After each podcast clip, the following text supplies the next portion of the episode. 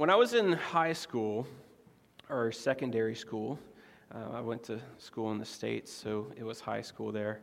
Here, I think it's secondary school. Which, which high school? You do both, even though they say secondary school on it? Okay. See, I'm still learning all that stuff, you know, like these little, little differences. Uh, but one of the things, uh, one of the courses I had to have to graduate was I had to have a fine arts credit, okay? Um, now, I am not a fine artist um, of any sort. Uh, so I had some options that I could choose from. I could um, take band, uh, which I, I was in the band in middle school, and it was so bad that in the middle of our big concert, um, I played something wrong, and it was so bad that the, the director stopped the whole band, turned around to the audience, and said, I'm sorry, uh, that was messed up so bad that we cannot continue and we have to start over. Um, and so, uh, yeah, it was. Uh, so when in high school, I decided probably continuing in the band route was not for me. Um, and so that one was out. Uh, another option I had was chorus, um, which any of you who have heard me sing um, know that that is not a good idea. Um, and so that one was out. Uh, so then uh, I could take, well, just art, right? So just, you know, painting, coloring, drawing, that kind of stuff. Um, all right, our, our three year old son is about to surpass me in that area um, already. Um, it's, it's a challenge for me to color within the lines sometimes. Um, you know, I just I start drawing and then my mind goes somewhere and then the line just goes somewhere else and it just, it just doesn't work. So then I had one option left, and that was theater. Um, and I could take drama. And I was like, okay, I can do that. Um, and so I took a theater class, really enjoyed it. It was fun. Uh, we got to you know, do little plays and that kind of thing. And uh, my favorite part was actually when we would uh, do like ad lib um, games, so kind of like the show Whose Line Is It Anyway, um, where we would just kind of make up stuff as we go. I love that part because I didn't have to memorize anything, um, right? And so uh, I could just get up there and start talking and make something up. Uh, and so, um, so that was, I, I found that class to be very fun. And I think there, there's something fun about um, acting, about uh, theater. Uh, I think most of us uh, probably would agree with that. Um, but the truth is, is that a lot, a lot of times um, we want to be an actor in our regular life. That we want to um, play a role, we want to put on a front, we want to be a character um, when that's not the real reality, right? So we have this front that we want to put on in front of people um, instead of letting them see who we really are and what's really going on. Um, and that's uh, where, where we're coming to uh, today in, our, in the scripture, where Jesus is confronting um, some of that acting, um, some of that uh, becoming another personality, putting on an exterior front. Uh, we're picking back up in Luke. We took a little break for Christmas, um, but we're back in Luke. Uh, we're in Luke chapter 12, and this is what we do here at Potter's House as we work through the Bible. Um, and so uh, when we get to some of the hard passages, I don't have the luxury of skipping over them. Uh, part of today's passage will be one of those places um, where uh, we'll get to that in a minute. Um, but you'll see when we get there, you're like, hmm, that's, yeah, that's harder to, to deal with, maybe. Um, but Luke chapter 12, I'm going to start with verses 1 through 5. And in the meantime, when so many uh, thousands of people had gathered together, Okay, so what, what had just happened? Little review from where we were in chapter 11. Um, Jesus has been teaching, and uh, he comes to the point where he straight on confronts uh, the Pharisees and the scribes, and he calls them out, um, and he says, "Hey, woe to you because you're messed up." Right. So that's that's the Wayne abbreviated version um, of what we covered for like five weeks in Luke. Um, you're messed up. You need help. All right. Um, and so Jesus has just got done doing that. And so in the meantime, when so many thousands of people had gathered together that they were trampling one another, he began to say to his disciples first, Beware of the leaven of the Pharisees, which is hypocrisy. Nothing is covered up that will not be revealed, or hidden that will not be known. Therefore, whatever you have said in the dark shall be heard in the light, and what you have whispered in private rooms shall be proclaimed on the housetops. I tell you, my friends, do not fear those who kill the body, and after that have nothing more that they can do. But I will warn you whom to fear. Fear him who, after he has killed, has authority to cast into hell. Yes, I tell you, fear him. All right, so there's this multitude, multitude of people, thousands of people trampling on each other. And we have, there, there's differences of opinion on why this multitude was there. You know, some think that it's like, oh, well, you know, the other times we see big masses of people around Jesus. They wanted to come see the miracles, they wanted to hear him teach, that kind of thing. Um, others think um, that because he has just stirred the pot so much with calling out all the Pharisees and the scribes, that they've got all of their followers there. And so this trampling on might have been a really kind of a mob kind of situation where Jesus' followers and the Pharisees and scribes' followers are literally trampling on each other and arguing. And all right, so you get you get this kind of setting. Um, on what's going on here. It's, it's kind of a, uh, a powder keg kind of situation. And so Jesus is turning to his followers and he's warning them. He's saying, hey, watch out for something. Watch out for the leaven of the Pharisees which is hypocrisy. And the word hypocrisy comes from the word hypocrite. Hypocrite comes straight from the Greek word, um, and originally that Greek word meant actor. And so an actor was someone who put on a face, who put on a role, who acted like someone else. And Jesus is saying this is the problem with the Pharisees is they're full of this hypocrisy. They're full of acting and they acted the role. They seemed like they were very spiritual people. They seemed very religious. They seemed like they had this whole thing with God all figured out. But Jesus knew that it was just a sham, it was just a shell. It was just something that they were putting on in front of everybody. It's really important, too, um, to see the terminology that he uses there the leaven of the Pharisees. Or another way of saying that is the yeast of the Pharisees. What Jesus is saying is saying that hypocrisy, when you let it into your life, when that becomes a part of you, you know what it does? It grows, it expands. In a culture where people bake their own bread, everybody would understand this. Some of you in this room bake your own bread, you understand this. You put the yeast in, it's going to grow, it's going to expand, it's going to get bigger, it's going to keep growing. You don't have any yeast. What do you have? Flat bread. That's where they get the name flatbread from. See, learning things this morning. All right? And Jesus is saying, hey, if you have this kind of hypocrisy in your life, even just a little bit, it's going to grow, it's going to expand. If you're trying to put on a face, trying to put on an act, and make everybody think you've got it all together, and that's going to lead to one thing after another, where it's just you putting on a show and being something that you're not. Because one of the biggest parts of hypocrisy is lies.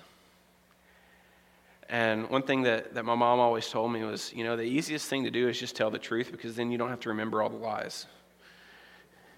Because when you lie, then that means that you have to remember that lie, and then you have to add another lie onto that lie to cover that lie, and then you cover that lie with another lie, and it's a snowball effect. It's the yeast that grows and expands. And it's hypocrisy. And that's what it all leads to. And so you have this powder keg situation where um, some of the people are following the Pharisees and they're upset because Jesus just called them out. Some of the people are following the scribes, they're upset. Jesus just called them out. And then some of the people are actually following Jesus and they're like, hey, Jesus, what do we do about this? And he says, hey, don't be like them.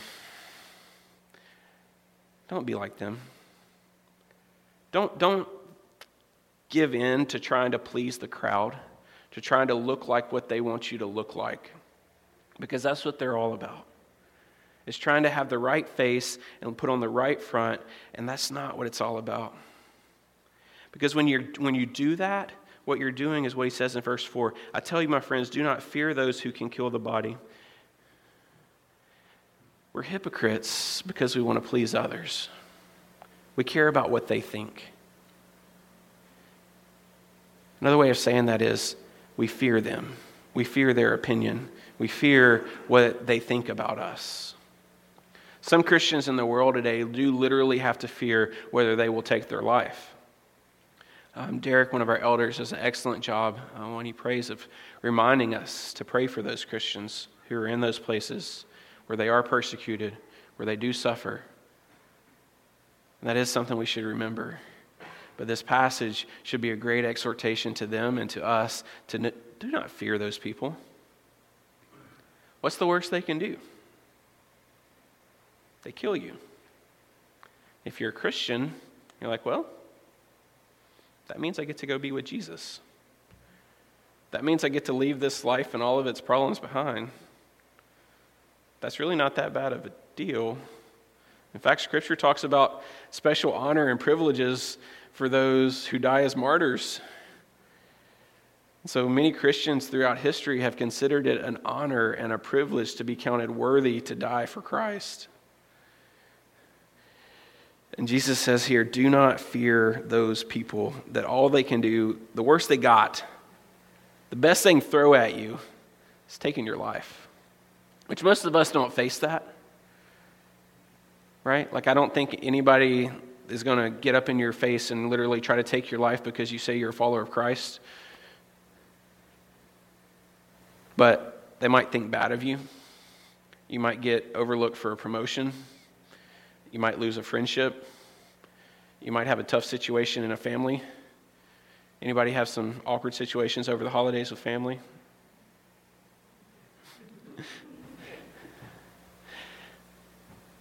And so we have those challenges before us. And the temptation is, is just to blend in. Say, we don't, we don't want to ruffle any feathers, right? We just want to, we just want to not do anything that will mess anything up. And there's a certain degree that that's a good thing. There's also a degree to which Jesus says, Follow me. Stand up for the truth. Say what I've told you to say. Be a witness for me. Don't be a hypocrite. Don't say one thing and live another way. Don't put on the show. He says in verse 5 But I warn you whom to fear. Fear him whom, whom after he has killed, has the authority to cast into hell. And we read that and we say, well, well, who is that? Who is it that can kill and then cast into hell? And kind of the, the thought would be to go to, well, maybe that's Satan, right? Because Satan's bad. He has to do with hell somehow. So maybe that's who he's talking about there. But Scripture tells us that actually Satan has no authority whatsoever over who goes to hell.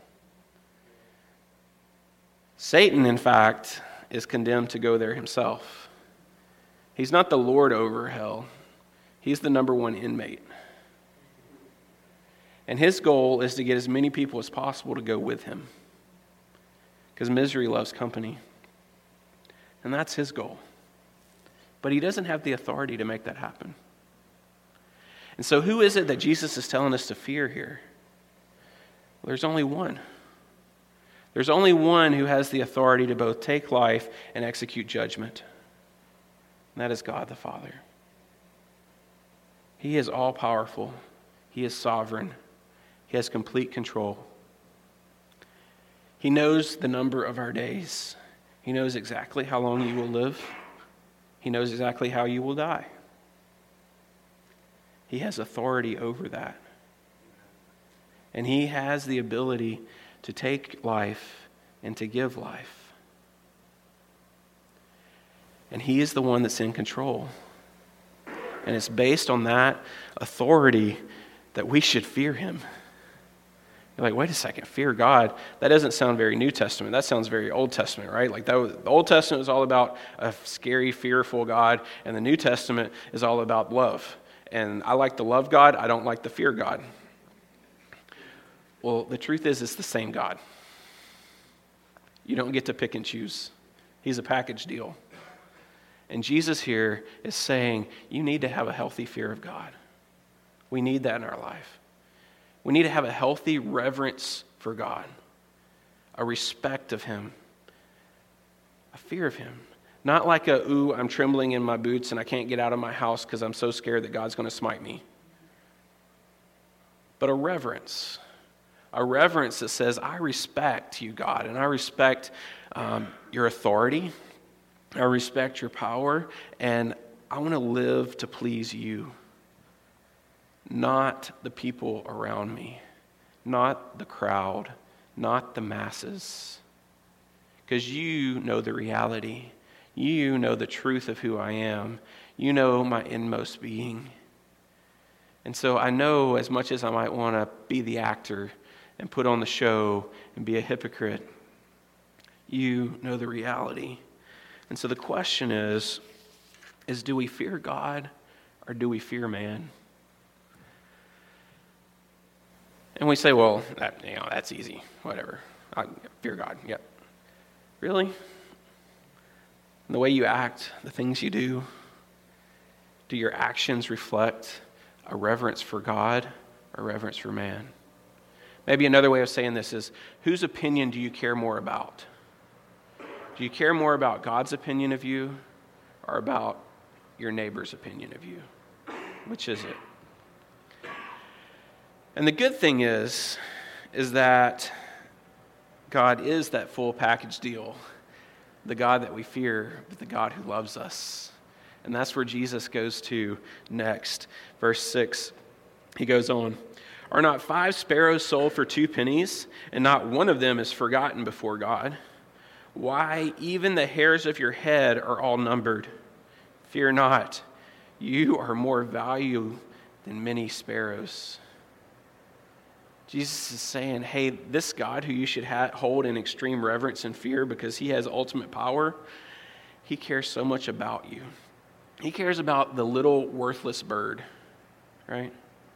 I mean, how many of you have ever heard, you know what I, I want for Christmas is I want a sparrow, right? If I can just have a sparrow, my life will be complete. Well, no. When, you know, the sparrow is kind of considered like, what, what's that good for? And Jesus is even saying here, it's like, it's pennies. It's worth pennies. It's nothing.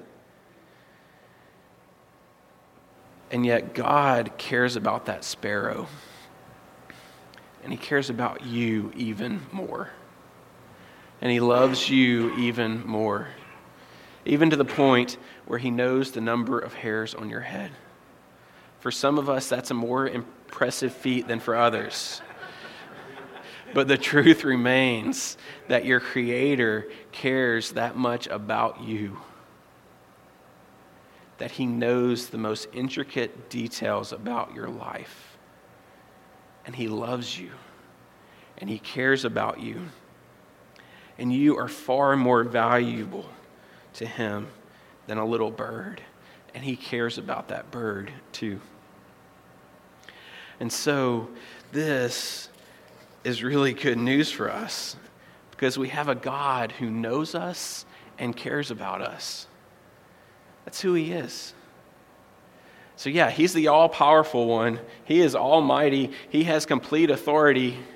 And in that complete authority, he chooses to love us and care about us and know us intimately, knowing the, the most minute details about our life. And Jesus goes on and he says, And I tell you, everyone who acknowledges me before men, the Son of Man also will acknowledge before the angels of God. Wow. That's getting to that, that death part and that judgment part and what's next. And if you're one who acknowledges Jesus before men, that means you're not trying to please the masses, you're not trying to please the crowd but you're standing for Christ and who He is, and you say, He is Lord, He is my Savior, He is the one who came and gave His life for me so that I could be forgiven. He died on a cross paying the punishment for sin so that I could be forgiven. He, pay, he paid for my sin, and I know that is true because He rose again, defeating death and defeating sin. If you stand up and you proclaim that, then God says, Jesus says right here, then you know what I'm going to do? When it comes to your time to be judged, when you stand before God, I'm going to give witness for you. I'm going to stand up for you. I want to ask you, what better lawyer could you have in that place, in that time, than Jesus Christ Himself? There's no better situation you could be in. No better. And Jesus promises those of us who are faithful to Him and acknowledge Him and make Him famous and make our lives about Him that He is going to be all about us in return. But the one who denies me before men will be denied before the angels of God.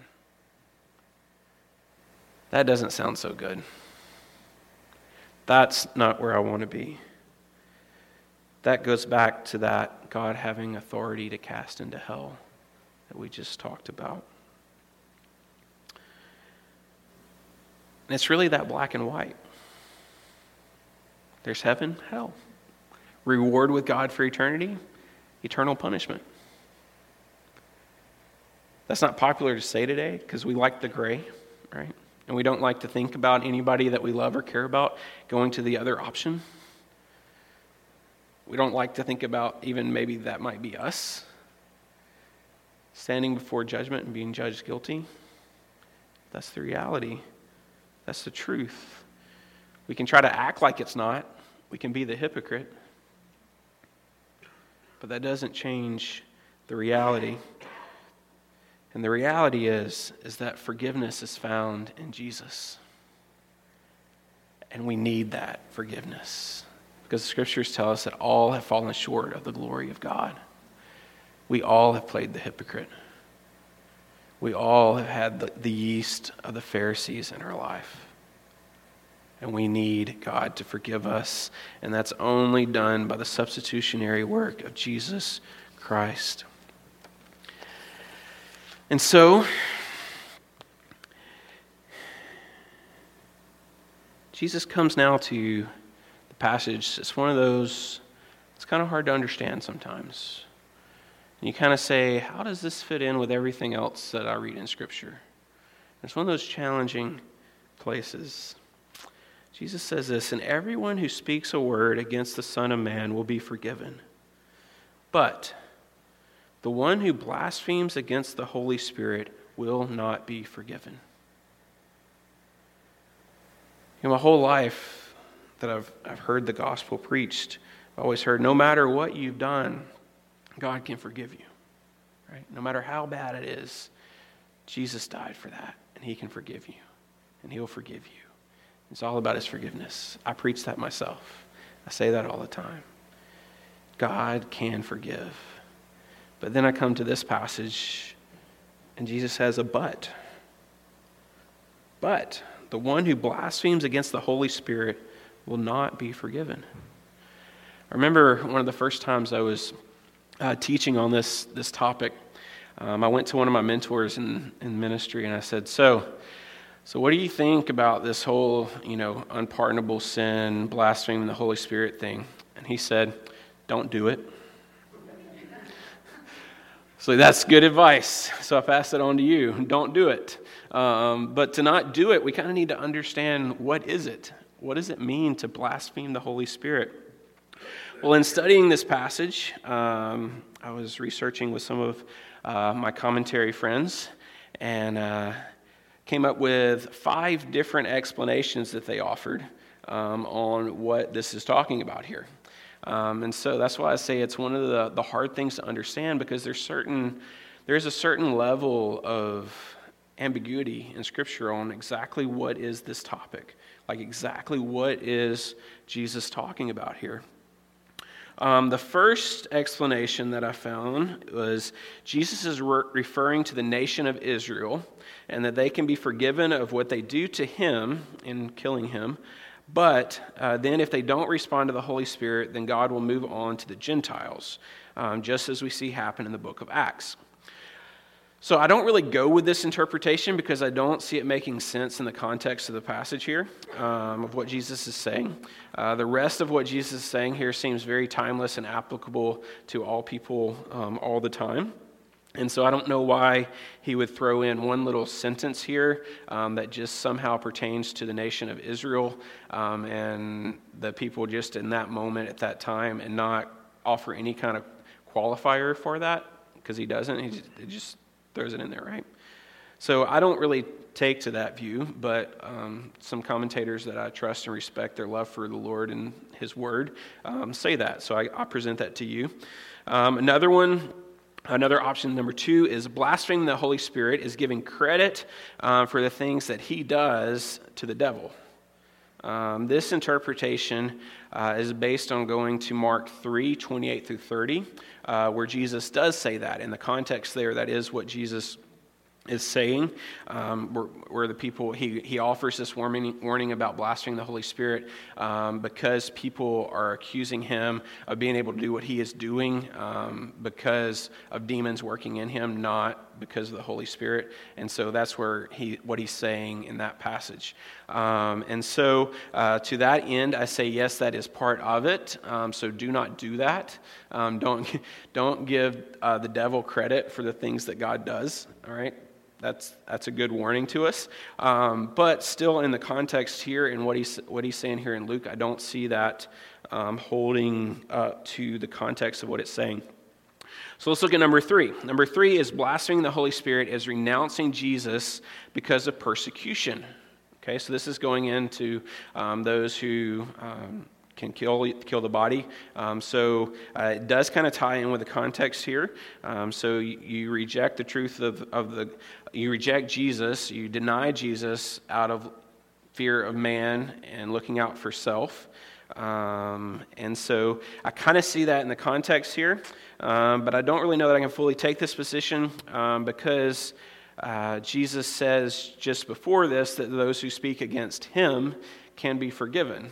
Um, and so I don't really fully take that explanation as well. You see why this is a hard one to deal with? Because you have all these explanations and you're like, well, I don't really see that that is right. Um, number four, blaspheming the Holy Spirit um, is rejecting the preaching of the apostles. So rejecting the truth of the gospel. Uh, focusing on fear of man, not the reality based on God. Um, I think this answer is getting warmer. I think we're getting closer um, to what Jesus is talking about. Um, but from our reading of the scripture, people aren't just given one opportunity to respond to the gospel, and then if they don't, then, well, they're eternally damned. No, like I see that you constantly have opportunities uh, where the gospel is presented to respond to it. Um, so I don't think that was fully there, uh, which leads to number five, and, and this is what I think this means. Um, blaspheming the Holy Spirit is consistently and persistently refusing to listen to his prompting to draw us to repentance. And that's the one of his primary jobs. That's one of the primary things the Holy Spirit does is when we, we hear the gospel preached, the Holy Spirit is the one who comes to us and he makes those words alive.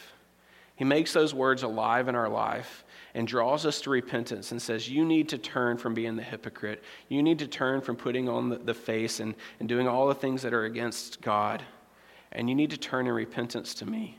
You need to give your life over to Christ. And that's the Holy Spirit's job. And so I think blaspheming the Holy Spirit means that you refuse him his job, that you do not listen to him, that you turn him down in your life. And when you do that consistently over and over and over again in your life, then you will face judgment and you will not be forgiven. And let that be a warning to us all. And so, if you do feel the prompting of the Holy Spirit in your life to draw you to repentance, I encourage you to do that. Do not put it off. Do not delay him. Do not say, no, not right now, maybe later. Because his timing is now. And what he wants to do in your life is now. And so, the hard part about that is, is the fact that you're saying no to the opinion of others and saying yes to God. But that goes back to do we fear God or do we fear man? Which is it? Who do you care about their opinion? You see, fearing man is self centered. It might even be this man that you're fearing, not me, but yourself. Where you're looking out for yourself, you're putting yourself number one, and you're doing everything based on self. And that's what fear of man looks like. The God fearing man or woman is Christ centered. Self centered, Christ centered. The man fearing man listens to himself, the God fearing man listens to the Holy Spirit. The man fearing man is looking to make himself well known, the God fearing man is looking to make Jesus famous. The man fearing man has temporary rewards with eternal consequences, and the God fearing man has eternal rewards in heaven with Jesus. So, as we enter into a new year and we think about what do I want this year to look like in my life? Do you want this year to be shaped by fear of man or fear of God? In your daily life, in your actions, and how you live, do you want to be marked by and known by you're looking out for self and the opinions of others? Or do you want to be known for and marked by a holy reverence for your Creator who loves you enough to know the most intricate details of your life and to send His one and only Son to die on a cross to pay the punishment for you? What do you want to mark you over this next year? Because when He gives us the Holy Spirit, He gives us a great power to be able to do great things and to bear witness to him. And that's where Jesus ends it today. And when they bring you before the synagogues and the rulers and the authorities, do not be anxious about how you should defend yourself or what you should say, for the Holy Spirit will teach you in that very hour what you ought to say. So as you look to this next year and you say, I want to be a God fearing person, but you say, How do I do that? The key is listening to the Holy Spirit, listening to His guidance, listening to His prompting, and following Him. Let's pray. Heavenly Father, we thank you so much for the gospel. We thank you for the good news of Jesus and that you didn't leave us in our hypocrisy, that you didn't leave us here just to um, play the game, to put on the face, um, to act the part, but that you sent your one and only Son to live, to show us how to live, to show us the perfect life lived, to die, and to raise again, defeating sin and death. And I thank you for that gift. I thank you for that gift that you've given us. Lord, I pray that over this next year that we will commit to and hold to following you, that we'll listen to your spirit, that we won't focus on what others think of us and the opinions of others, that will focus on you and what you have for us and what you would have us to do. And Lord, I pray all of this in the very holy and righteous name of Jesus Christ. Amen.